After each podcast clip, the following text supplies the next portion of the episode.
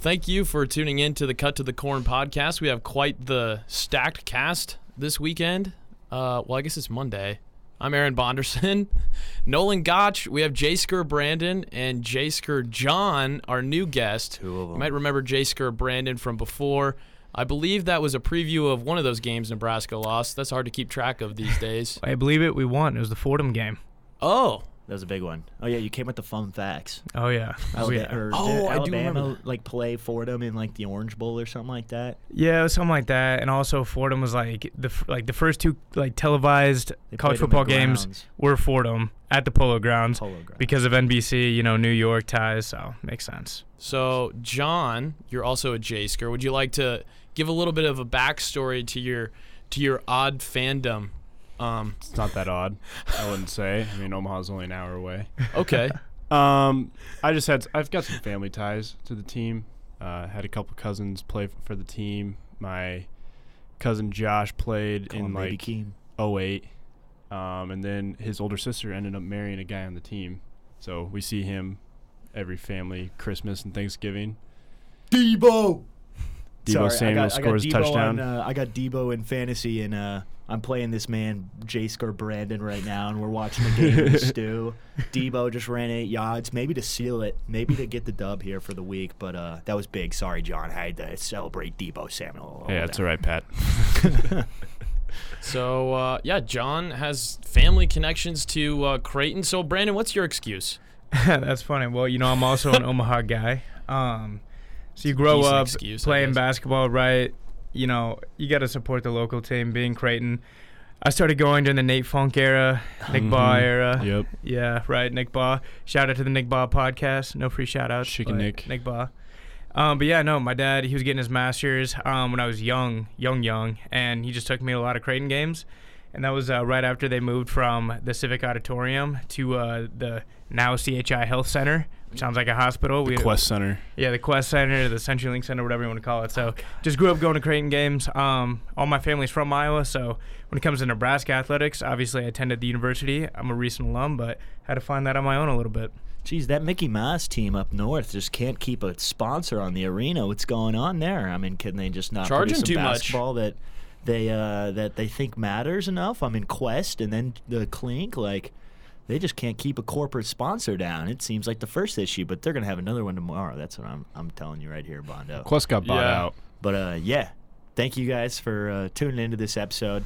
Uh, we we're almost getting ran out of the studio with uh, two Nebraska fans here, two Creighton fans, but we're gonna try to hold it down for uh, for Nebraska here. Especially in UNL's college journalism. Yeah, So, yeah. But uh, today we're going to be just going over the uh, Nebraska Creighton basketball game that's going to take place on Tuesday, tomorrow night. As we record this, it'll probably be uploaded the day of. But um, yeah, we're going to preview that, and then we're going to talk about the Nebraska Wisconsin game because even though these guys are Creighton fans, they are both wearing Nebraska apparel right now. Um, so the epitome of a J Skur, and so I guess we'll be able to talk about some football too because they. Uh, in fall, they like uh, Nebraska football, but then winter comes around, they start wearing a little more blue than usual. But uh, I don't know if you want to defend yourself at all for being a, a. I know you talk Well- about being from Omaha, but I, I got one thing to say right off the bat. One thing that everybody needs to understand, and it's the biggest difference between the, you know, the moniker J Sker, right? So you have J Skers. There's legitimate J Skers around there. I wouldn't consider myself one of them because I think J Skers need to have hmm. one major quality, and that is that they dislike Nebraska basketball. I enjoy Nebraska basketball. I probably in the top one percent of knowledge, like individuals with knowledge of the team. So Okay. I do like Nebraska basketball. However, do I like Creighton more? Yes. I mean, that's my childhood team. However, there needs to be a very big difference between someone who roots every Saturday for Nebraska football, right? But then roots for every single Creighton game, but then does not root for Nebraska basketball. If you like all three, I'm asking for a little bit, a little bit of leniency in my fandom. People got to respect Yeah. that a little bit more. But if Nebraska basketball were to make the tournament and make a run, then what would the situation be? Not that this matters because we've never won a tournament game, but I mean, the situation would remain the same. I, I would be very excited for Nebraska, you know, to move on, get past that hurdle. Creighton just got past the Sweet 16 hurdle for the first time since, uh, I believe, 1974. So, but the Sweet 16 was a little different back then. Yeah, no, I would love Nebraska to get the first tournament win. I mean, hopefully that happens in you know five years or so with with Hoiberg under that regime, but we'll see. I would love to watch that happen. Yeah. Well, what do Yeah. you think? I really like Hoiberg. I'm just throwing that out there. Um, but also, pretty much in my entire life prior to coming to school here, I've never gave a shit about Nebraska ball. It's fair. Yeah, that makes Um, sense. But now that I'm going to school here, I actually really enjoy watching the team. And the and I mean, you know, coming into this year, at least as a Nebraska basketball fan, you know, I've been going to games back when they're in Devaney. I sat up in the nosebleeds. You feel like you're about to fall off the third deck at that place. It's so steep up top. Um, but yeah, as a lifelong Nebraska basketball fan, you know, this was probably the most exciting year, like ever. I mean, definitely my freshman year. See, I'm a senior, so my freshman year when Copeland and uh, would have been Copeland and Petaway and ever and everybody were uh, were juniors and seniors. We thought we were going to be really good, and we were pretty good to start out. It was like 11 and two. This might have been my sophomore year. Now that I'm thinking about it, No, That, that was That your was freshman, freshman year. year. and that's actually Yeah, uh, oh, the yeah. last time Nebraska beat Creighton, and nine of the last ten years have had Creighton, you know, winning. But the series is only 26, uh, 26 to or yeah, 27 to 25, I believe, somewhere in that range. Um, and coming in in 1999, when Dana Altman was hired by Creighton, Nebraska had a massive lead. They've won I, 20 of the last 22 games. That that sounds well, Nebraska Correct, so. basketball throughout the 80s and 90s um, was pretty good. Powerhouse in the NIT. Yeah, well, I mean, there was one year they were a three seed in the NCAA tournament and they blew it. They lost to a Oh. 14 seed. My dad tough. Still tells me that story to this day. I didn't know that. It haunts him. Who's Yeah. on that team? Is that Erick Um, Strickland or is that Piatkowski? I want to say it was after Piatkowski. I'm not exactly sure. Probably closer to the Strickland era before Tyronn Lue. But yeah, if we look at this matchup, I mean, honestly, we don't really know. I mean, both these teams just have so many like new players Mm-hmm. on both sides. And so far, I- mean, I haven't seen. I saw a little bit of the Creighton uh, first half against Kennesaw State, and I mean, they didn't look great. But then I look, I watched the Western Illinois game for Nebraska and the Sam Houston State game for Nebraska, and I'm kind of thinking a lot of the same things. So, I mean, it'll be interesting so far. Just some quick, some quick hitting numbers for you. Nebraska's averaging 74 points per game. Creighton's only averaging 70.5, but I mean, at least they have that 90 point output. Nebraska hasn't scored more than sev- uh, 74. They've scored 74 both games. Um, points allowed, Creighton's defense has looked a lot better, according to that. They've given up 60 and a half. Nebraska giving up 70 points per game to Western Illinois and Sam Houston State. A little Not bit of a concern. Only two games. Yeah, I guess. And but the the big di- the big thing as a Nebraska fan that's scaring me is the rebounds. Creighton's grabbing 46 a game, Nebraska 38 and a half, which 38 and a half would normally be all right, but I know our opponent's rebounds are in the 50s because that first game was atrocious. We got Yeah. out rebounded by like 20. Yeah, I think the big part about it is like so Creighton has a lot more rebounds per game because Mhm. they're just playing better defense and causing more misses. So there's more defensive boards to grab. Um, but the big issue for Nebraska basketball right now, at least through two games, was the offensive rebounds, where they have gotten just blown out on the offensive rebound uh, statistic. Both games. I mean, I think the game they lost it was 20 to six. Uh, at like with like a minute left, I don't know what it finished up at, but it was at 20 to six on offensive rebounds in the stat sheet, which is you know awful. And like even though um, they made that last three, like the guys, like they, there was a video and it showed that they the they had like three guys under the hoop that probably would have gotten a 21st offensive rebound even if he would have missed it. Um, and it scared me. But then I looked at Creighton, and Creighton has actually gotten out offensive rebound both games as well. no, Um, we're, we're not a good rebounding team. We yeah. never have. So been. that's what that was my biggest like uh oh with Nebraska. And even though like Creighton's probably still a better rebounding team, like it's not like a huge Big Ten powerhouse team like Illinois or Michigan that's just going to destroy us on the boards, and we just got to Yeah. shoot lights out to win. Like they don't actually have that big of an advantage. on I'll, the, off- I'll on give you uh, the on reason there. Creighton, the last you know ten years, have established their system of running gun, let it fly. Right. The Mm-hmm. reason we out rebound just about every team doesn't matter on size. It's because the opposing team is so nervous about transition defense, so they hardly even send guys to crash the offensive boards because they're just sending people back, which you know leaves easier opportunities for Creighton players, you know, just to go up and get it non-contested for the rebound. So that probably skews the stat heavily. Yeah, Nebraska obviously only through two games, 357th in opponent rebounds. Not We're allowing good. 51 rebounds per game. Yikes. I don't know how many teams there are, but there's not many more than 357. It's like 350, 360. Anyway, what what are some keys to the game for you, John? What do you think? Just off the top well, of your to head. continue to uh, continue the rebound conversation a little more, uh, this is probably our best team rebounding wise in a long time. Damn. I would I say, agree.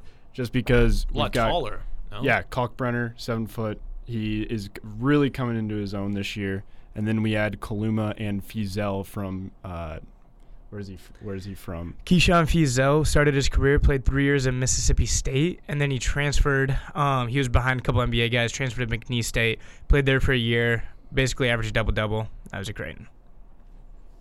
Yeah, Well, I mean, it'll definitely if if Nebraska can keep it, even if it's like, you know, Creighton gets 45 and Nebraska gets 40. Like I think Nebraska probably has a pretty good shot of winning that.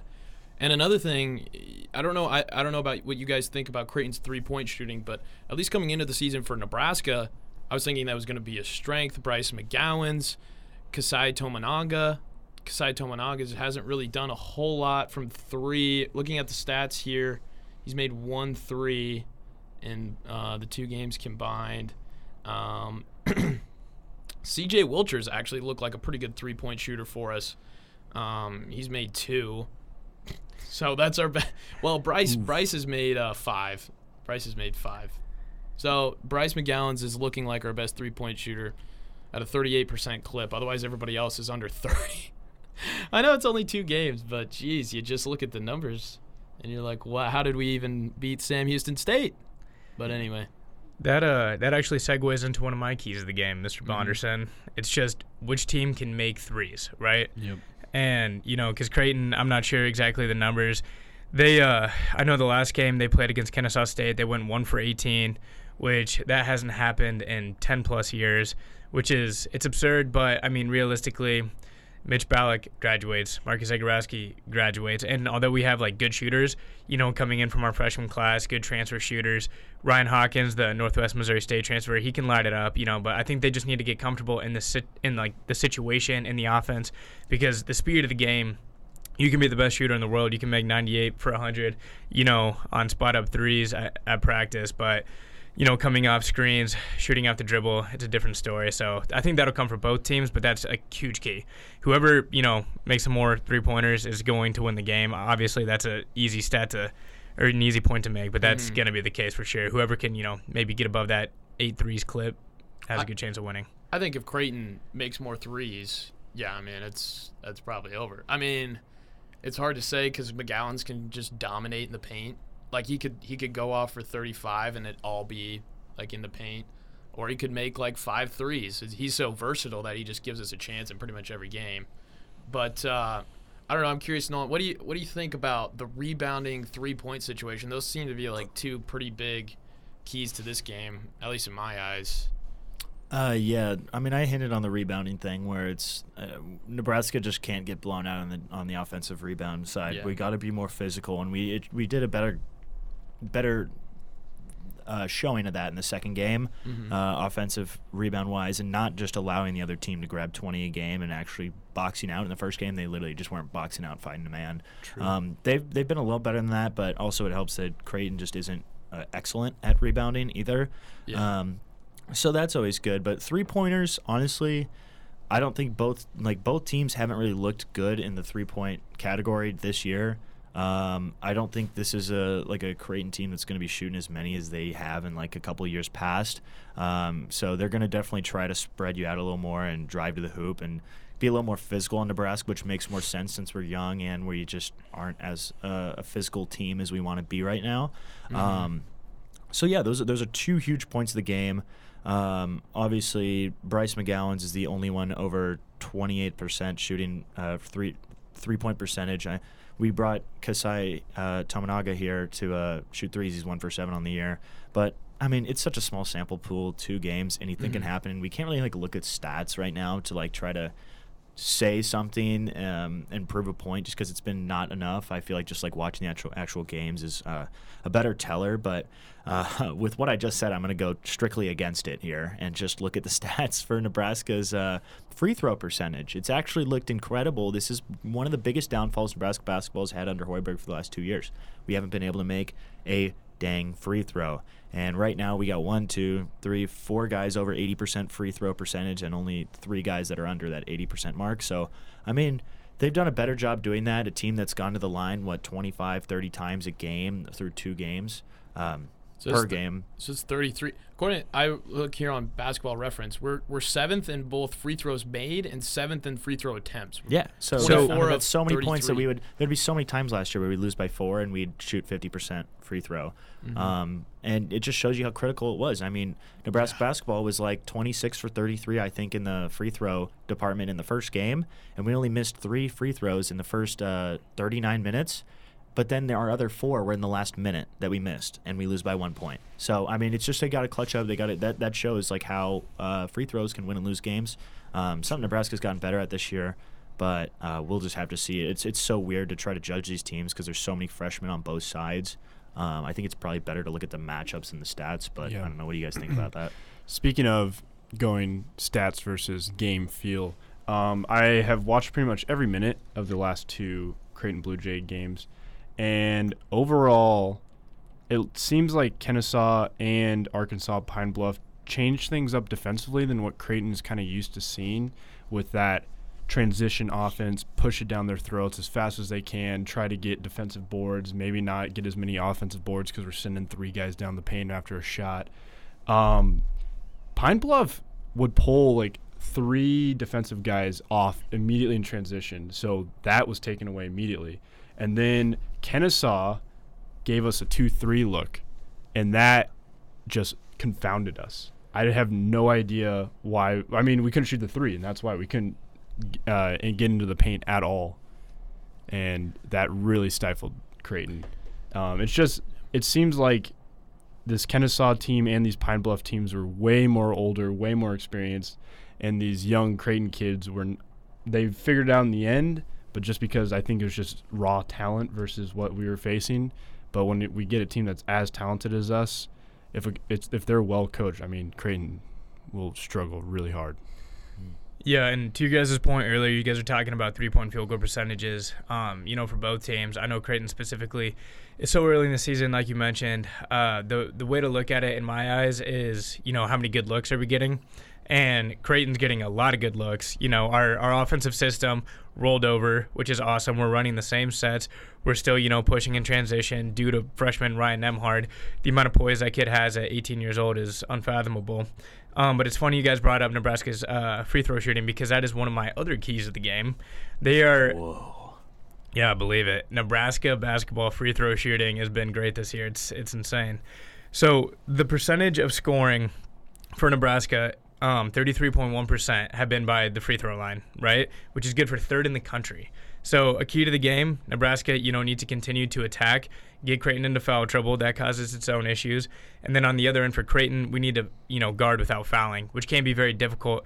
Um, you know, we did it well against Kennesaw State, but like you said earlier, Bonderson, um, they, uh, you know, just having like a guy like Bryce McGowens, Alonzo Verge, you know, guys who, uh, you know, can like dance with the ball a little bit and get into the paint pretty easily, especially Verge. I've been very impressed with him in the sense of just getting into the paint. What he does in the paint can be questionable at times.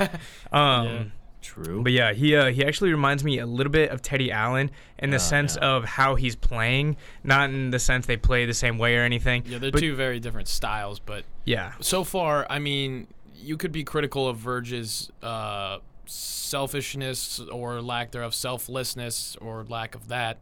You know, however you want to phrase it. The fact is, he's pretty new to the offense, and you know, I, I'd like to think Fred's telling him to pass the ball more. I don't want to be super critical of, you know, I don't know how old he is, but probably 20 um, in his first two games here. But he has been pretty selfish with the ball so far he's still averaging six assists a game. I mean, if he starts passing the ball around, I mean, there's no reason he couldn't even lead the Big Ten in assists because he's just so quick, so quick. He's lightning quick. His first two steps, I don't think anyone even in and granted they've been playing some subpar competition, but his first two steps just look like twice as fast as the competition. That's just my opinion. Yeah, if there was a slider where it was Nebraska or Creighton right now, Creighton definitely has that slider towards their name. When it comes to ball movement, um, they just look a little cleaner. They've always Mhm. looked cleaner. I, I mean, a Greg McDermott team is gonna have pretty dang good ball movement, and that's the weirdest thing that I've seen with Nebraska is it just doesn't seem like their ball movement's up to up to par, and like it, it shocks me because they have so many athletic guys on their team, a lot of guys that are good with the ball, um, but it just doesn't seem like they're you know uh, merging as a cohesive unit unit right now. Um, and I feel like that's also just them being young and not getting a lot of game time, but. Um, that's something we're gonna have to look forward to because Creighton is gonna tear that apart if you're just gonna dribble down the court and just try to drive to the hoop every possession or just take one pass and that guy shoots it. It's it's gonna be something that a good team's gonna expose and you're gonna only score 45 points a game. Yeah, assists will be huge. If if Nebraska gets, you know, even 12 assists, I I like that. I mean, right now they're averaging eight assists per game, good for about 300 something in the country. Again, only through two games, Creighton but averaging 15. yeah, so it'll be uh, it'll be interesting. I, I just want to point out. So Alonzo Verge, we talked about him. He's going to be a huge key to the game. And my other um, key to the game for as far as a player goes for Nebraska is Eduardo Andre because in that second game when we had Andre. I mean, you could, like you've mentioned, I mean, the, the, the rebounding was just better. And, uh, I mean, Andre was a huge part of that. I mean, he scored 11 points, which I was kind of surprised. But honestly, his free throw shot looked really good for a 6'10 guy. He went 5 of 6. And uh, he also grabbed, here's, where's his rebounds? I know it's here somewhere.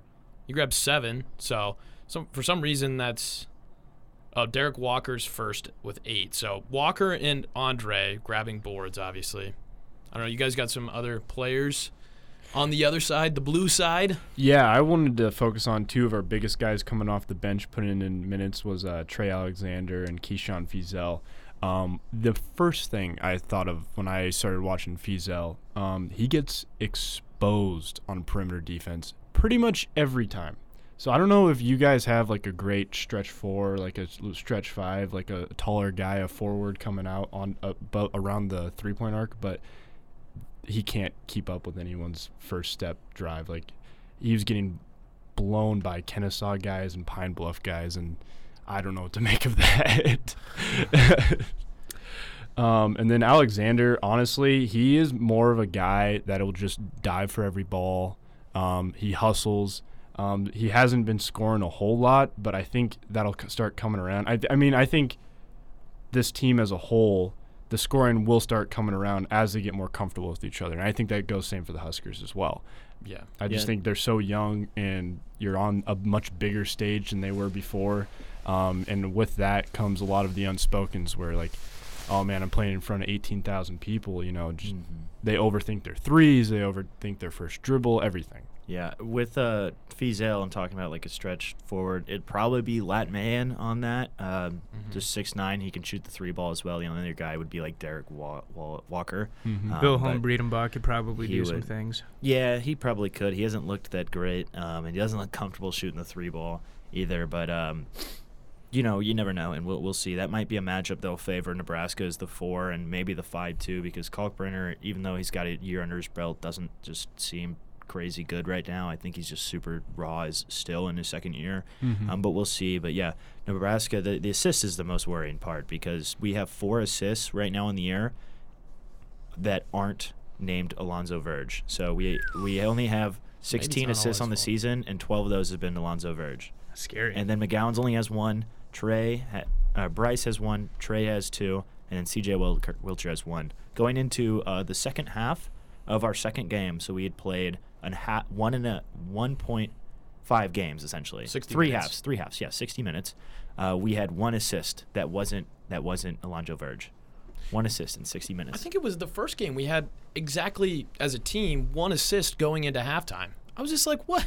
What is this? I was just you pass once and dribble to Yeah. the hoop and shoot. That's like all Nebraska was doing the first game. I was expecting this to be like pop it around, like oh oh Verge takes it in, kicks it out to McGowens, he takes it in, dumps it off to Walker for a two handed dunk, and it's just like boom boom boom popping around. It's like no, Verge dribbles around, goes in, maybe pump fakes three times and shoots, or it's McGowens goes in. He, oh, he spins. Oh, he pump fakes. Oh, he somehow made a crazy shot. like we just got to get those two guys way easier looks.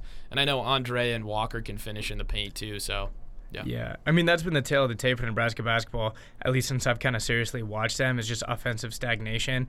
And, you know, a low assist, especially assist to turnover ratio, is very key to showing that, you know, the offense still isn't moving the ball, you know, to uh, Hoiberg's one, I'm sure. You know, his offenses, even in Chicago with the Bulls, in at Iowa State, it was focused on transition, ball movement, finding the open guy, making the extra pass, all that. They're not the they're not the 2006 Spurs, but they're definitely going to get better, you know, by every game. Um, but also, so Nolan, I know you had mentioned matchups. I have two matchups, two critical matchups in the game. Um, so I'll get to those in a second. I also just realized that it'll be very interesting. Thing, a thing to watch for this game will be the center matchups, the matchups at five, because when Ryan Kalkbrenner's in the game at seven one, he's going to go up against you know Derek Walker, who's six eight on a good day. I think we're going to start 6'9". Andre based on Which which could be two. which could be the situation too, which Why makes things Andre? interesting because if Andre comes in, you know, replacing Walker, then we'll place F- Feazell Feazell, who's probably six six eight six nine again. But again. we might start Walker and Andre, and then put McGowens at the three, and then Verge and Trey McGowens at the, and then those are the guards. Yeah, a so- three forward. I don't know. That's not really his forte as Mhm. a coach Hoiberg. But It's- anyway, you're say. Well, yeah, no, it's that's definitely going to be something you know to watch in the game because, like you said, you know they might even start Edgewater. So, but the two matchups that I think are really you know they're set in stone. It's it's already the defensive matchup that you know they've been preaching in pra- practice is uh, Alonzo Verge and Ryan Nembhard. Ryan Nembhard um, just won Big East Freshman of the Week, as as so did your boy Bryce McGowens. Um, but he's averaging about 13, 6, and 4. So you know he's a he's a hell of a replacement for Zegarowski. The pace of the game has not stopped. He, he grabs the ball in transition. He gets going. You know he's uh he's been running those pick and rolls well, which is a staple of Creighton's offense. He's been finding guys you know rolling to the rim. He hasn't been able to establish himself as a three point shooter just yet, as Zegarowski was, which opens it up a lot. Um, but to see you know what Nembhard can do as far as distributing and scoring, which is exactly what Alonzo Verge does. So you know, whoever steps up there, Verge is you know, like you said, 20. He's he's old. He's he's a JUCO guy. Went to Arizona State. Now he's in Nebraska. So he's he's definitely up there in age. So he definitely has the experience over um, Ryan Nembhard. But Nembhard, you know, could be more talented at the end of the day. So that matchup is going to be extremely interesting to watch. Whoever wins that matchup, arguably, whichever team they're on, is going to win the game. Um, Yeah. Yeah. the other one I had is Bryce McGowens and Alex O'Connell. Alex O'Connell, you probably point to someone and say who's going to be the leading scorer. You know, before the Creighton season started, you could probably pick pick someone out of a hat, and you you know you'd have a good chance. But I think Alex O'Connell, AOC, as Creighton fans call him, is probably going to be that guy, just because he's been getting the most looks. We've been running the most sets, sets for him, so. Um, He's got he's got the defensive assignment on Bryce McGowens, who's clearly your most talented player and uh, you know probably going to be your go-to guy, which is scary considering you're relying on an 18-year-old. Uh, you know, Alex O'Connell has a little bit of experience. You know, coming off the bench for Duke uh, for three years, and then you know half a year in the system last year at Creighton. But that's going to be super interesting. You know, they're both uber athletic. You know, they're above the rim guys. So whoever can win that matchup as well. You know, I'm not even going to try to give the edge to anybody, but hopefully you know the experience of O'Connell, which talking about experience over Nebraska for a Creighton players, you know it's big because we're starting. I mean, we replaced all five starters, so Mhm. you know experience is going to be a huge thing. I don't know. We can get into my predictions later, but it's going to be a tough one for Creighton. Well, we can have some final thoughts here before getting predictions. If anybody has any other, otherwise I think we've kind of Yeah, I it think all. we got it. Rebounds, you know, I mean shooting percentage and three-point rebounds, percentage. Passing, shooting, and rebounding. Whoever These are the plays fundamentals winner. of the game. Triple threat. Whoever plays Right. better and scores more points, I- Whoever, whoever agree. wants it more. gonna win the game. Who wants Who it wants more? it? Who wants it? But I honestly, this is going to be the most interesting Creighton Nebraska game because even the year my my uh, freshman year when we won, going into it, I mean Creighton ended up being the better team at the end of the year. But going into that game, I was like, I, I think we have the better team. You know, the crowd's excited, and you know we ended up winning by 20 or whatever. But going into this one, I don't think anyone really could get. I mean, right now the line sits at two and a half in favor of Nebraska somehow. And uh, honestly, I don't know about that, but als- also both these teams are just, you know, Creighton, you have the young factor, and then Nebraska, you just have there's so many newcomers, and some of them are young, some of them are just new.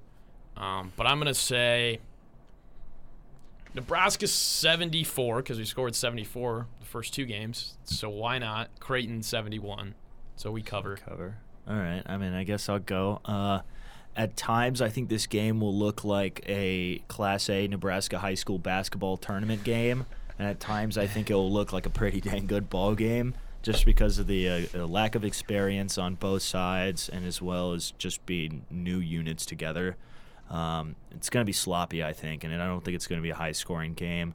Uh, I can't not go against Nebraska and the boys, so I'm going to say Nebraska's going to win, and Nebraska's going to win by a score of 65 to uh, 60. Um, for about the last two weeks, I've been saying that I think Nebraska is going to beat Creighton. Um, just because I look at the McGowens brothers and what they're capable of and the experience they bring together, which right now Creighton has absolutely no experience. And Nebraska doesn't have very much either, but I just think in college basketball, especially, experience edges out newcomers and talent just a little bit more sometimes. That's just how I feel right now. Um, but I want to be a homer right now. I'm just feeling that way. Oh, he's So- Lee, Lee Corso, not so fast. but not so fast. Uh, I'm gonna have to go. I think this is gonna be an absolute slug match. Um, both these Slug teams don't shoot very well. Uh, give me 68-66 Creighton. Fair, fair. Um, not so fast. continuity is lacking on both of these teams.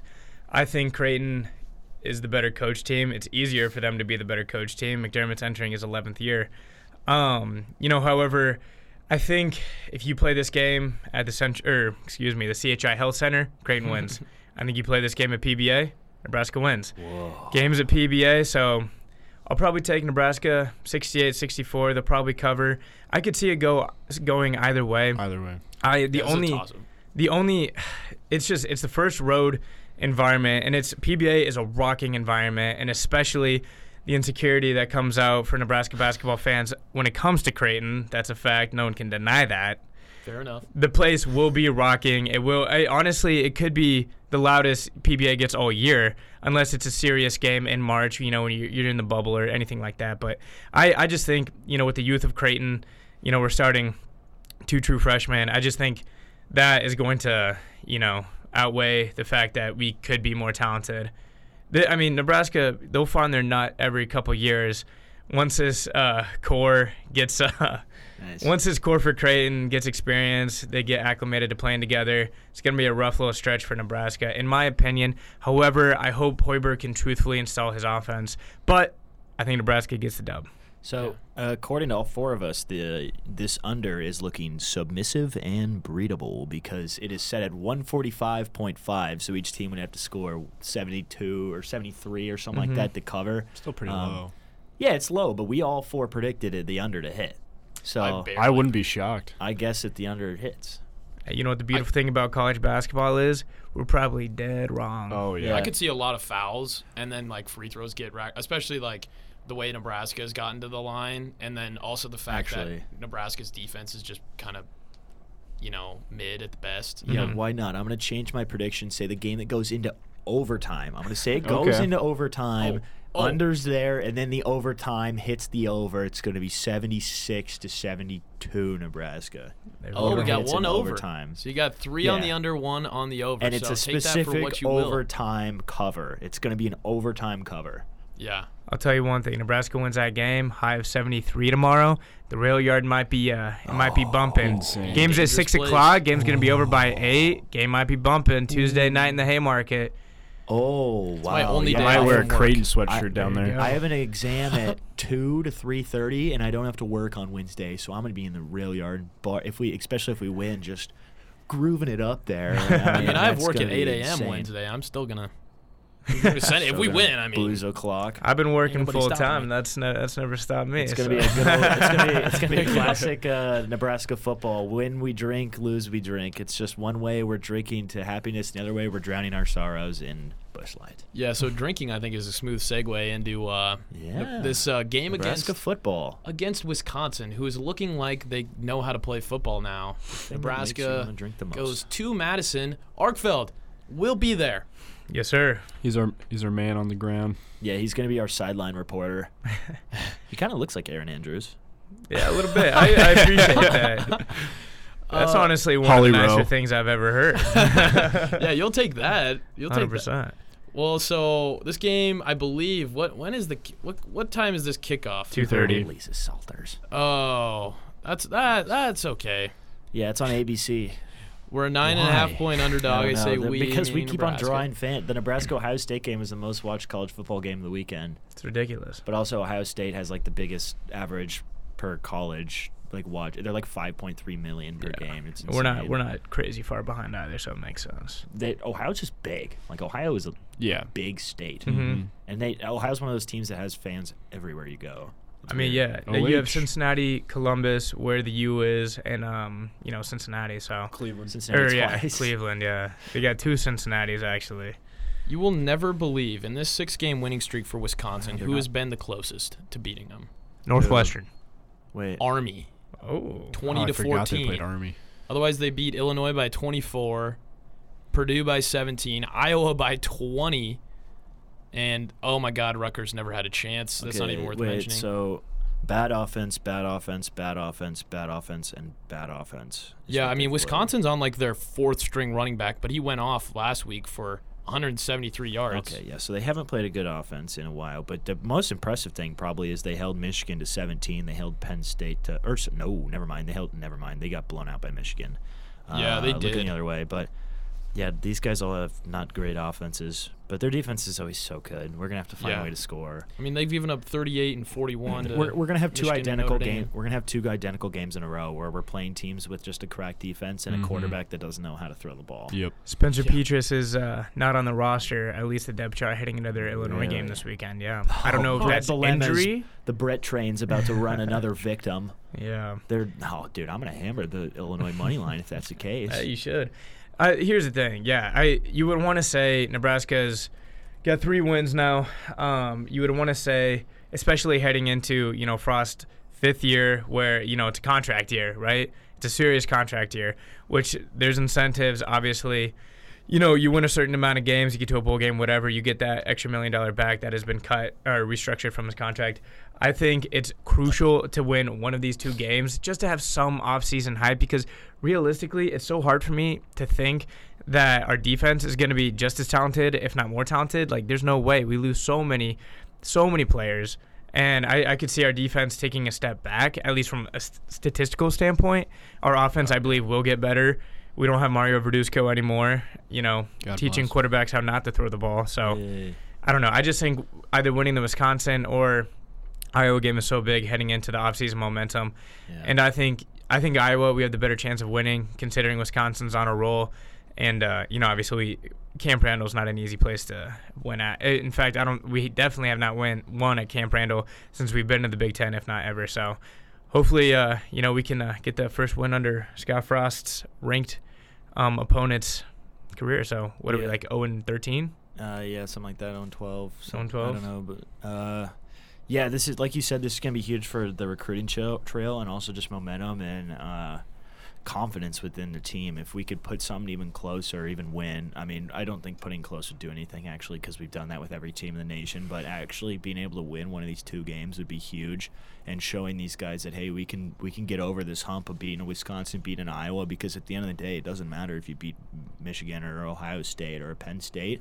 All you gotta do is beat the Iowas, beat the Wisconsins, beat the Minnesotas, and you're in the Big Ten championship every year. Mhm. Like if you, I mean, obviously that was like a big bar, but like that's you don't got to beat Ohio State every year. Yeah. You got to beat Iowa, you got to beat Wisconsin, you got to beat Illinois, Purdue, Minnesota. Yeah, let's be Very beatable teams. let's be competitive in the Big Ten West Yeah. before people say. I mean, that was like the whole thing. Like, um, Frost's second year. Oh, we're gonna. Oh, we got a Adrian's gonna win the Heisman. We're gonna go to the playoff. It's like what? We went four and eight. let's make a bowl game and maybe beat Purdue. Yeah. You know? I miss the Holiday Bowl, the Pacific Life Yeah. Holiday went like Bowl. Yeah. five times. We beat Arizona by thirty. Hey, hey, we that was a played, Nick like, Foles led Arizona too. Big Yeah. Dick Nick. So We used to little beat some factoid. good teams at bowl games. We beat Clemson like 13 years ago, and now Georgia. Yeah, we, we like split with Georgia, and now Clemson. Ten years later, and Clemson and Georgia are competing for natties, and not this year for Clemson, obviously. Ha, but uh, yeah, those two are competing for natties, and we're just trying to scrap out four wins here. Trying to split. we're trying. We're out here trying to split Wisconsin, Iowa, so we can finish four and eight. It's just a bummer, but uh, yeah, it's just a It's a big good way to confidence booster for describe the it. team. I mean, it's disappointing. they've they've gone through so many running backs. Wisconsin, they still have a guy at 800 yards, and our leading rusher is Adrian with 500. He's been the leading rusher, I think, like all four, other than freshman year where we had uh, Devine Ozigbo go over a thou. But other than that, yeah. Well, he didn't even touch it. Thou- it was close. I remember looking this up. He got to like 900, but oh, Devine Ozigbo didn't get there. yeah, because we didn't start handing him the ball until like game six, and then he Yeah. just got like 150 yards a game after that. I think that's the most mind-numbing thing out of this whole Nebraska football season is so what is it two games ago Adrian you know supposedly gets hurt nicked up like he broke his jaw something you know with his rib I don't know. So I mean I feel for the guy 100% I wouldn't want to you know be taking Big 10 linebacker hits to the face. Um, but that's such a crucial part of our offense and I'm not saying we have a better chance if we throw Logan Smothers in there but it's just so unfortunate that like it just takes away you know almost half of our offense Yeah. so we, we just get exposed in other areas because you know you don't necessarily need to spy Adrian Martinez, which obviously opens things up over the middle of the field. So uh, that one that was just difficult to watch. Sorry to be the bearer of uh, told you so, but Devine Ozigbo ran for 1,082 yards his senior year. Oh, really? I thought I read Yeah. someone had 900. Oh, it doesn't matter. Yeah, it doesn't yeah, matter. he had a good uh, year. I the, the only thing is. I want I want uh, Smothers to come in for the last two games, but he's already used his four games for his Oh. redshirt eligibility. So now I don't want him to. I was like, all right, if Has it been four? Eh, He's already played four apparently, So Michigan Didn't State, he came in for a his redshirt? series. Obviously, he played against Buffalo. Buffalo and Fordham. and Fordham. What was the other game? And Adrian must have got hurt. Oh, for like a Northwestern, or probably something. blowout. Oh Northwestern yeah, blowout win. Northwestern. It came in. Yeah. So it was like that. That just sucks. And then Minnesota was Hmm. what like a play or something like that. Yeah, I It don't wasn't know. even. So that that sucks because like if it's true that Adrian doesn't come back next year, then you want this guy to have some experience in a game that's not a Buffalo game or a or something like that. Mhm. You want to get him big time experience and settle him in, so then when he plays a Big Ten team like next year, he's not going to be as jittery. Yeah, Um, I and would just see almost what and just see what we got. You know, like see what we got against a defense that's not Northwestern or St. Mary's School of the Blind. Like let's let's see what we can he can do against a good Bethune defense. Cookman. But, uh, I don't want to play devil's advocate, but I'm going to. I would almost argue that the uh, two games of experience of some meaningful snaps against two good defenses, like you mentioned, is worth losing the redshirt year. I would almost. I agree. I don't know. It, it- it's. I mean, he'll have to make a decision. I know he's got a lot of decisions to make. Scott Frost and Beckton. I know they. Mhm. Yeah, they, they got a couple things on their plate this week. I said earlier they're gonna keep Folgers coffee in business just by how much they're how much coffee they're gonna have to drink just to make a game plan. But anyway, yeah, we got without Ron Brown back at running backs. Yeah. yeah, We need to hit the time. quarterback transfer market heavy. Yeah, I think This we need a year. quarterback. And I- if we I- lose Purdy's Purdy's Savion? uh I, I look for Brock Purdy? No, not from Chubba. Iowa State. Uh from uh, uh Florida State. Yeah, Chubba Purdy. Chubba Purdy. Yeah, his brother. It's Brock Purdy's brother, and he played at Florida State with one McKenzie Milton, Mm. who McKenzie Milton played at UCF under Frost. So they probably had some connection there. Like, hey, you know, if they're you needed somewhere to go, this guy's a pretty good coach or something like that. And uh, so And they uh, thought that about Joe maybe- Burrow maybe- too. I mean, huh? they had to have talked about it a little bit, but yeah, that's one name probably to keep your eyes on if we do seek the, the portal a little bit. What about Myles Brennan? I've heard that's an option, especially with uh, I forget the name, but we have some ties to some offensive staff at LSU Yeah. um, that I think were like rumored to maybe even come. Myles Brennan obviously entered the portal earlier. well, whoever we get this as an. OC, I mean, wherever they were at, I mean, you can kind of they might have a guy. assuming they were an OC It- or a quarterback's It coach. could be, but we gotta. I think. think- we gotta wait till like the OC's Yeah, hired, just like because exactly. apparently they're just changing the entire offense as well. So we don't even know what they're going for, or trying to trying to get here.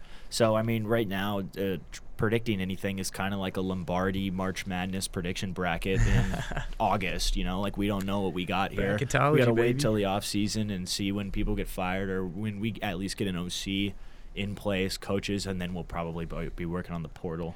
Joe When's this- Ganz, if you're listening to this, please come to Nebraska. He's gonna please be the quarterback coach. Yeah, I've I've heard a lot of talk about Joe Ganz and people wanting Joe Ganz because apparently he wants to start a little coaching career here. He's at Northern Iowa right now. He's not Yeah. very far away right now. Mm, Huh. be an easy pack up. I wonder how Northern Iowa's done. They've traditionally been a fairly decent program. He's actually the wide receivers People were also saying right Dominic now. Raiola for a line. really? Yeah, because they want. but they want- they want Dylan Raiola. Kid, yeah. Yeah, I mean, hey, that kind of worked he out for uh, the ball, dude. Nebraska basketball. Almost had a little pipeline from uh, you sign one decent player and Trey McGowens, and you get their stud five star Yeah, brother. They tried to do it again. Yeah, we almost pulled Simeon Wilcher. I believe he just committed to North Carolina a couple weeks ago, but that would have been cool. I thought he CJ Wilcher's decommitted. brother. Or Did there he? was there was like so he just committed and there was like just talks on Twitter like a day ago that like he's apparently not like liking being committed to North Oh, Carolina. I, I believe it. It's yeah. Well, how long Might is, that is this Roy topic be Williams revisited? last Roy year? Williams is gone. I don't know. They were gone. they Oh, were yeah. Yeah, they replaced replaced by him. Hubert Davis. I don't know his Er, name. He's been an assistant there for like 30 yeah. years. Oh, Very yeah, he- Coach deserving. K's last year. That might be what Very you're thinking deserving. of. Coach oh, K's yep, last that's year what I'm this thinking year. of. Two icons. Yeah, I mean college basketball. We're gonna see a lot of turnover. Coach K. Mm-hmm. All the old Self's got a guys are time left. Is Killing- this uh is this the time? I mean, you think about it like this: Syracuse, Michigan State, Boeheim, Bill Self. old. Yeah, Boeheim is old. He's older He's than all two of them. kids playing on the team. I know. So so here's hey So here's a question those for you. kids out. Here's a question gonna for quit you. It, never gonna quit it. The Blue Bloods are always going to survive. You know, the Mhm. Michigan States, the KU's, the Syracuses, the Duke, the Kentuckys are always going to get past. Throw Villanova, Villanova in there too. Who who's your prediction? Give me one school, one university that uh, you know in the next uh, 20 years might catch a couple couple championships. I have mine, but In what what sport? in college basketball. College basketball that have hasn't like about won. that. Mine- that mine's- hasn't won one. Well, no, you don't have Jay to even Wright say is that. pretty young. Yeah, J. Red's young, but he's still got two. My my guess would be Michigan basketball. I think Michigan Juwan is Howard's on the up and up. That's going. pretty Juwan easy. Howard's a hell of a coach, hell of a recruiter.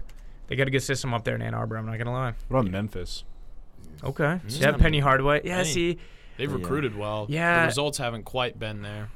I mean, yeah, like you can pull a guy like James Wiseman, and then you have some recruiting violation. He plays two games. I don't know how Emoni Bates is gonna do this year, but that's yeah, it's a good point. I mean, they're recruiting with Yeah. the best of them for sure.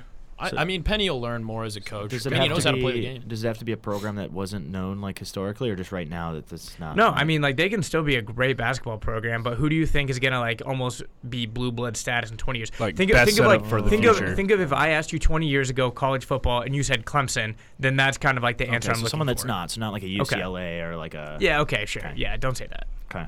Hmm, that's a tough one. Dude. Baylor. Yeah.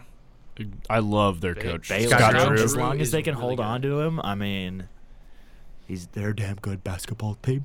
they're a good basketball team. Scott Drew's awesome. Like players Yeah. coach through and through. I also like really like Chris. Beard. I think if Chris Beard stays at Texas for a while, I mean, look what he did in the transfer market. It was ridiculous. If he starts getting his recruits in there, Austin's a growing city. I could see, I could see UT. You know, and I mean, granted, they had Kevin Durant. They've had a couple other players, but I could see them, you know, catching a couple titles here, especially if Chris Beard stays. Like what he did at Texas Tech, took him to the, the Natty. Yeah. Crazy. Yeah.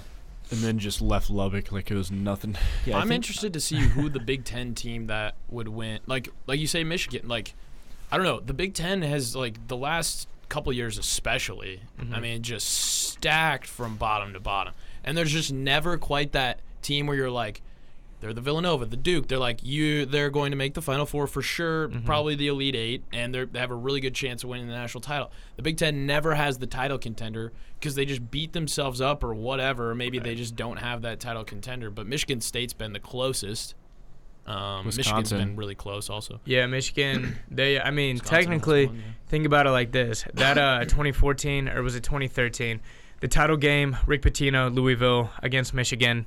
You know, Louisville won that game, but that title was vacated. So, you know, I mean, you can speculate all you want. They lost.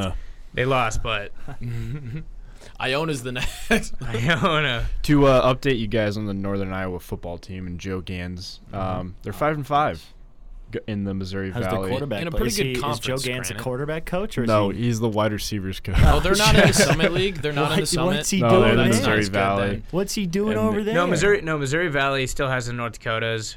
Joe, North No, Dakota they're in State, South Summit. Dakota State. No, No, in they've got football they North play in the Dakota. Missouri Valley. Joe Ganz, that's not a beat. That's North- a bad North cut. Dakota What are you State's doing in the at Missouri wideouts? Valley? yeah, They've got- they've got all the SDSU, Dakotas. NDSU. Yeah, they all play. The It's- Summit it's- League's not a football conference. Nope, it's it's a non non football Oh. conference. Yeah, it's confusing. Gotcha. That's why the likes Gotcha. of UNO, um, UMKC, or no, UMKC's not even in the summit, but you get what I'm think they're- saying. well, Are they, Denver, they might Uni- be. Denver University. Denver. They're going by Kansas City. Did you see that?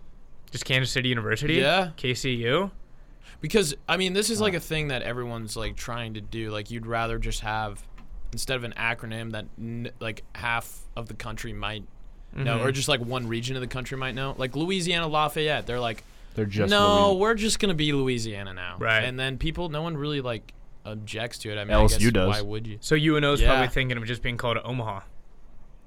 That, Right. I w- it's conceivable. I I mean, mean, it's already you- on their basketball court. It just says That is Omaha. true. Yeah, It's no, and I, I like their for the branding. And you can get them confused if you call them UNO. Then you could also be Well, talking about the University of New logo's Orleans really as cool. well. There's so a U and Yeah, an N in, makes it- in sense. the logo. Yeah, that's a good point. Yeah. Yeah. people have done that. Oh yeah, it's just interesting how they just like kind of do it sneakily. Honestly, hmm Read read up on the Louisiana Lafayette LSU like debacle. Like they I'm sure LSU some. was like we are the Louisiana University. Like screw you guys. Like they got it got crazy. I mean, their state. I mean, it's a little different. I know. but yeah. Plus, it's like at the same time, like I mean, if Louisiana really wants to rebrand and help their marketing and get more money, like you know, probably, probably let them do that. Yeah, for sure. True. Anyway, Yeah. You Well, do we wanna get into some- prediction? Nebraska, Wisconsin. dare we? Oh man. Might as well. Yeah, Nebraska averaging two point two points more per game on offense, but Wisconsin allowing four point or six points less. Wisconsin allowing 216 yards per game. That's so ridiculous that they do that year after year. I know. Oh man, but uh, you guys want to start off little Yeah, we'll Nebraska let you guys go. Wisconsin prediction score? go I- Jays. I can take us away here real quick. Um, Wisconsin's offense sucks. Our defense is actually pretty solid, even with JoJo gone. I think it's going to be a pretty close game. I could see 27, 24. I, I don't know. It's it's hard pressed for me to say we're going to score, you know, 24 points, three touchdowns, but you never know. Uh, I, I don't know. It's it's late in the season. Their offense sucks. Who's to say we don't get a pick six? Crazier things have Ooh. happened. 24, 27. Obviously, Wisconsin winning. What is the number? Every time we've been a double-digit underdog, we've covered. Now we're nine and a half. We're great against the spread. Yeah. We're six We're and yeah. awesome against the spread. We're six and four. So- we started like uh, five and one or something against Yeah. the spread, and then Mm. we. Uh, I think this is uh, the we only lost like Vegas started closing the gap a little Yeah. bit. I think this is the only game we've been plus, and then it's not been a double-digit number though. I think all the other games, it's either been I mean, dude, Purdue is playing, or not Purdue. Uh, no, Purdue did just play Wisconsin or Ohio State, and they were like a 21 point underdog, and we were only like 17. Wow. So like they just knew that we like play we everyone play teams close. and just blow it. Yeah. No, it's yeah, it's a trade of a team. We just can't win. We're losers. Yep. I mean, we have we have talent. John, Uh, yeah. I what like what Nolan said. We need a pick six. I think to win this game. It's gonna like, be turnovers. It has to. Yeah. Well, Graham Mertz. I think he has a game with four interceptions. he, he's he's prone sure. to it, and plus, well, is, is Deontay Williams going to be score. playing? But anyway, 27-24. 27 24. 27 24. Wisconsin. Um, I Wisconsin. am Yeah. less optimistic. Oh, Adrian no. Martinez sh- absolutely sh- pisses down his leg every time he's in Camp Randall. like he, I don't know, something about that stadium and just in the surrender whites. Um, I'm gonna have to go. I do like the 27 number. Probably, I think Wisconsin gets up to like 35. Um, and He's we, only been there once, by the way. yeah, it, it was awful. True. Fair We got, we got blown out, but he, you know, second half he started picking it up. JD had, I think, like 200 yards receiving that game. JD Spielman. Yeah, He had a couple. I miss that game. John, what'd you say for your score? Uh, let's go 35-21. Ooh. I don't know how you guys think we're getting in the 20s. I'm going to say I like our defense in this because they're going to try and run the ball, and our run defense against TreVeyon Henderson, uh, one of the best running backs in the nation at Ohio State, was really good. Mm-hmm. Um, not to say, I mean, it's college football. Anything could happen. We could lose 31 to 40 because we just find ways to lose. But um, I'm going to say 24 10, uh, Wisconsin. Okay. 24 to 10. All right, y'all go off that rip. Whenever I see a 42 on over under, I'm going to pound it under uh, because it's always a trap. It's always rat always uh, it's always always a trap. You think, "Oh, that's so low." And then it just it, it, it isn't. Um, so I'm going to go hmm. I'm going to go 17-13 Wisconsin. I could see that. I would like Honestly. I would- 17 13. 17 I could see that I too. like that. that. I would like it if it was like an incredibly low scoring. I like how you added like a missed extra point into Yeah. that final as well. Yeah, I so it's a mean, it's- guarantee yeah, at this point. It's probably you, you think we're going to make two field goals? No, Wisconsin actually makes five field goals, but we miss the extra point. They block it, return, it the other it. way for two. I wouldn't. that's what that's Beautiful. what got us in Michigan. Yeah, I wouldn't doubt it. 18 to 13. It's a barn burner. Mm-hmm. It's gonna be. I think. Yeah, I think it's gonna be equivalent of just like two, like really good pitchers in the in the MLB playoffs. Just like a 1-0, 2-1 game. Like It's a Bumgarner Kershaw matchup yeah, for sure. yeah. But Yeah. without we don't. we're Bumgarner and we're an emphasis on bum. Like Bum Bumgarner on the Arizona Diamondbacks. Oh Against god. Bum, hey, Kershaw. Bumgarner oh, God. against in Kershaw grade. without an ankle, He just- with a with a torn ACL. That's what it is. But Kershaw without his curveball. fair enough. I think, yeah.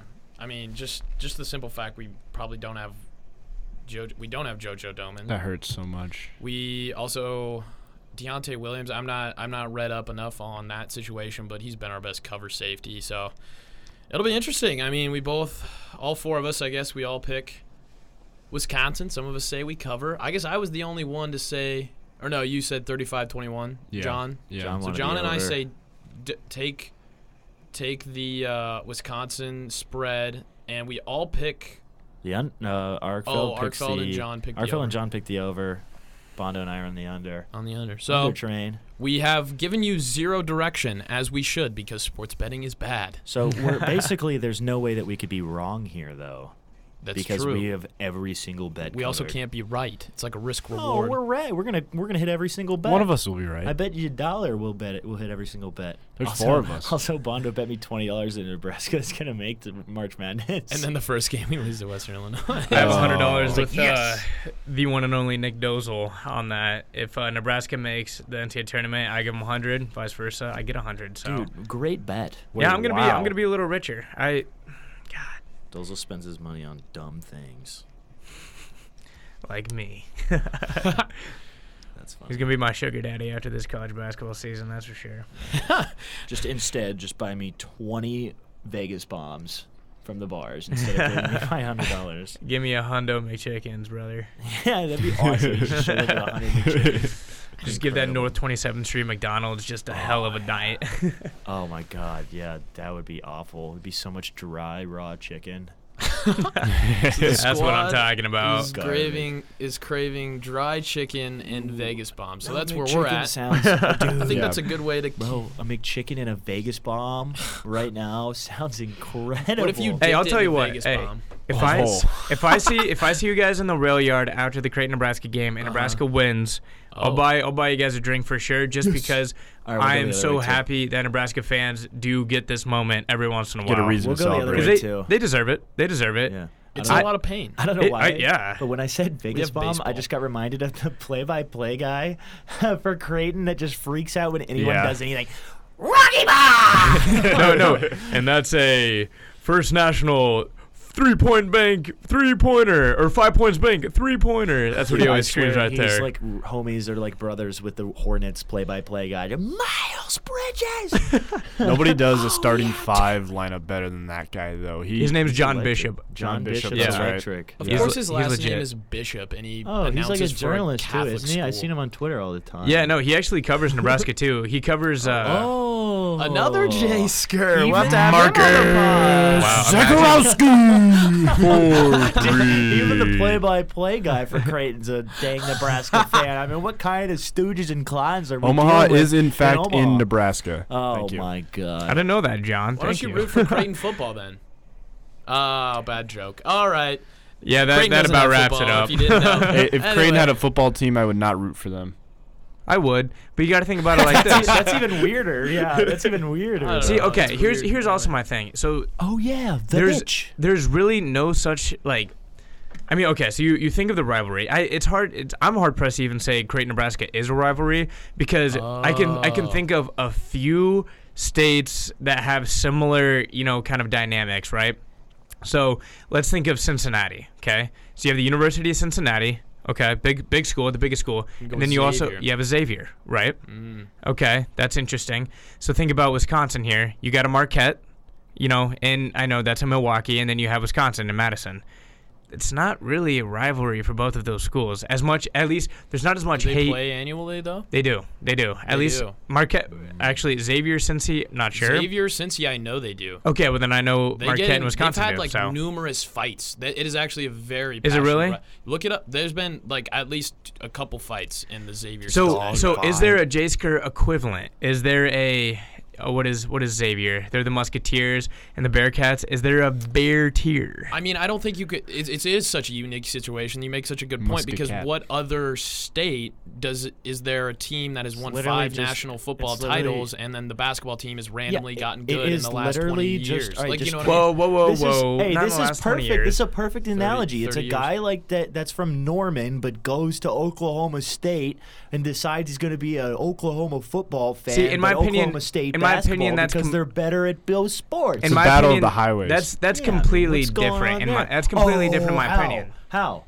Well, first off, we don't have a football program, and second off, Omaha, like o- the best sports you will get in Omaha is Creighton basketball. So right, so Storm O- Omaha FC is in the finals but- for the all right, USL I was at that game but on here's, Saturday. Here's how it's a similar though: is if you're from Norman, uh, Oklahoma's always better at football, and they're historically better than You're Oklahoma- comparing two Power Five teams. Like it's different. Who both have a- football and basketball. That's it's what I- different. Big, Big East is essentially Power Five in basketball. no, it's, no, there's a Power Six in college Big basketball. East. I agree. And I, so it's the, s- I'm it's just, the I'm just, same thing. Here, let- hear me out. Okay. And it's the same thing where if you're from Norman and you're an Oklahoma football fan, that program is more historic. But you go to Oklahoma State and you cheer for Oklahoma still because Oklahoma's better, even though you go to this school. Okay. You just you make that I- decision. I see your ins- point. You make that decision that instead of cheering for this team for a school that I go to, I'm going to choose this program I see your point, because but it's I think better historically. I think I think the Jaysker nod is kind of stupid because wouldn't like, uh, and I know you're from Omaha, Nolan. I know you're from Norfolk. I had Creighton basketball season tickets. I was how, a how can you how fan. can you not support a local team, especially a local team that puts Omaha on the map? Well, he does go to Every school single here March. I, now, I, s- I- all right, Which so is I'll- fair. So I'll support them. Uh, if they're in, like if they're in the March Madness, I'll support. Okay. them. I want them to win. Okay. but I will I'm never. The only one I, I had Creighton. from Omaha here, and I, I, I don't use the word hate often. Okay, I'm a very loving Small person. town. I hate Creighton basketball. That's a small town effect, Yeah, right but there. I, I, I hate your rich persona thingy you got going on there. We did It's a little Nebraska really- pullover. But and I'm uh, not like I don't come from like super disparate means, so I shouldn't like I hate whatever. Creighton But like, but I do, hate poor I do. I Yeah. do dislike Creighton basketball. But yeah, it, it was a thing where Creighton- I had, Creighton- my, Creighton- my family had Creighton season tickets, and then once I once I s- enrolled in Nebraska, I was like, all right, I can't be a Creighton basketball fan, so I'm like, all right, I'll cheer for them in March Madness. Like, who else am I to cheer for? That's but fair. At the end I of mean- the day, like, if Nebraska plays for Creighton, I'm cheering for Nebraska. I go to Nebraska, I'm going to cheer for them. I was thinking about this today. Growing up, the first team I ever remember rooting for, like flat out just rooting for, is Creighton Blue Jays. Same. I, I totally agree. Probably have- the same for me as well. Like Hey, I and have. I'm not like, gonna hate anybody for liking Creighton. I just personally do not like them. I have a serious I have a serious serious question. Uh-huh. And this uh this could go down a couple uh different roads here. So you have you have the Jaysker dynamic, right? So, you know, meaning I like Nebraska football. I don't really care for Nebraska basketball, but I like Creighton basketball.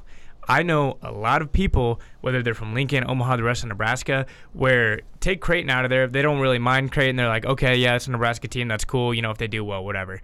What about the people who don't really care about Nebraska basketball, but are Duke fans, KU fans, but also they, they suck even more. I, Okay. Thank you, Bondo. Yeah. Thank you.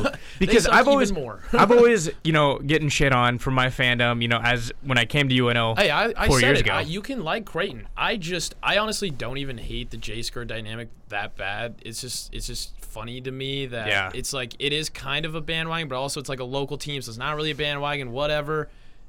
It's more It's- of a jealousy thing than anything. It is, I no, it's like because- Nebraska basketball, and we've historically been awful. It's so. it's the insecurity of the Nebraska basketball or just the Nebraska fandom that like jabs at the Creighton fans, and then the Creighton fans, you know, feel insecure that they're not a commendable like sports fan. So then it's just this like weird feud where the rivalry almost doesn't even exist on the court, except for that Grant Gibbs Terran Petteway altercation in uh, 2013. But that's about it. So Well, I think we you get the gist at home. Covered all the Um, fuck Nebraska Duke fans. covered all the. That's Yeah. that ma- And is KU fans. that is the inexplicable. consensus. KU makes a little more sense. Oh, Duke is just fuck KU, inexplicable. is Like that what you're saying? team good Duke. I Yeah. root for them. They're very good at basketball for sure. Yeah. Yeah. Well, uh, nevertheless, if you're Jaysker or not, uh, I hope you enjoy the game. I hope it's a good game. I think it will be. Be a great Uh, game. Jaysker Brandon, Jaysker John, we appreciate you joining the pod. Uh, Nolan and I are just gonna plug a couple things quick. Uh, follow us on Twitter Yeah. at Cut to the Corn. That's C U T another T H E T O C O R N. That's not how that worked. No, you missed the two. You you missed. An Oh, entire I said word. cut the two corn. Two court. Well, it's okay. Uh, we can dub uh, it. nine o'clock. It's okay. We can dub it. Libbity bibbity. Bondo's bedtime. It is my bedtime. Hey, So- I still got about four hours of thank film to you, watch. Thank you, boys, for uh, joining us on this podcast. And I'll leave you with one thing from the late great words of Ed Orgeron. Rule Jace, what? Fuck you!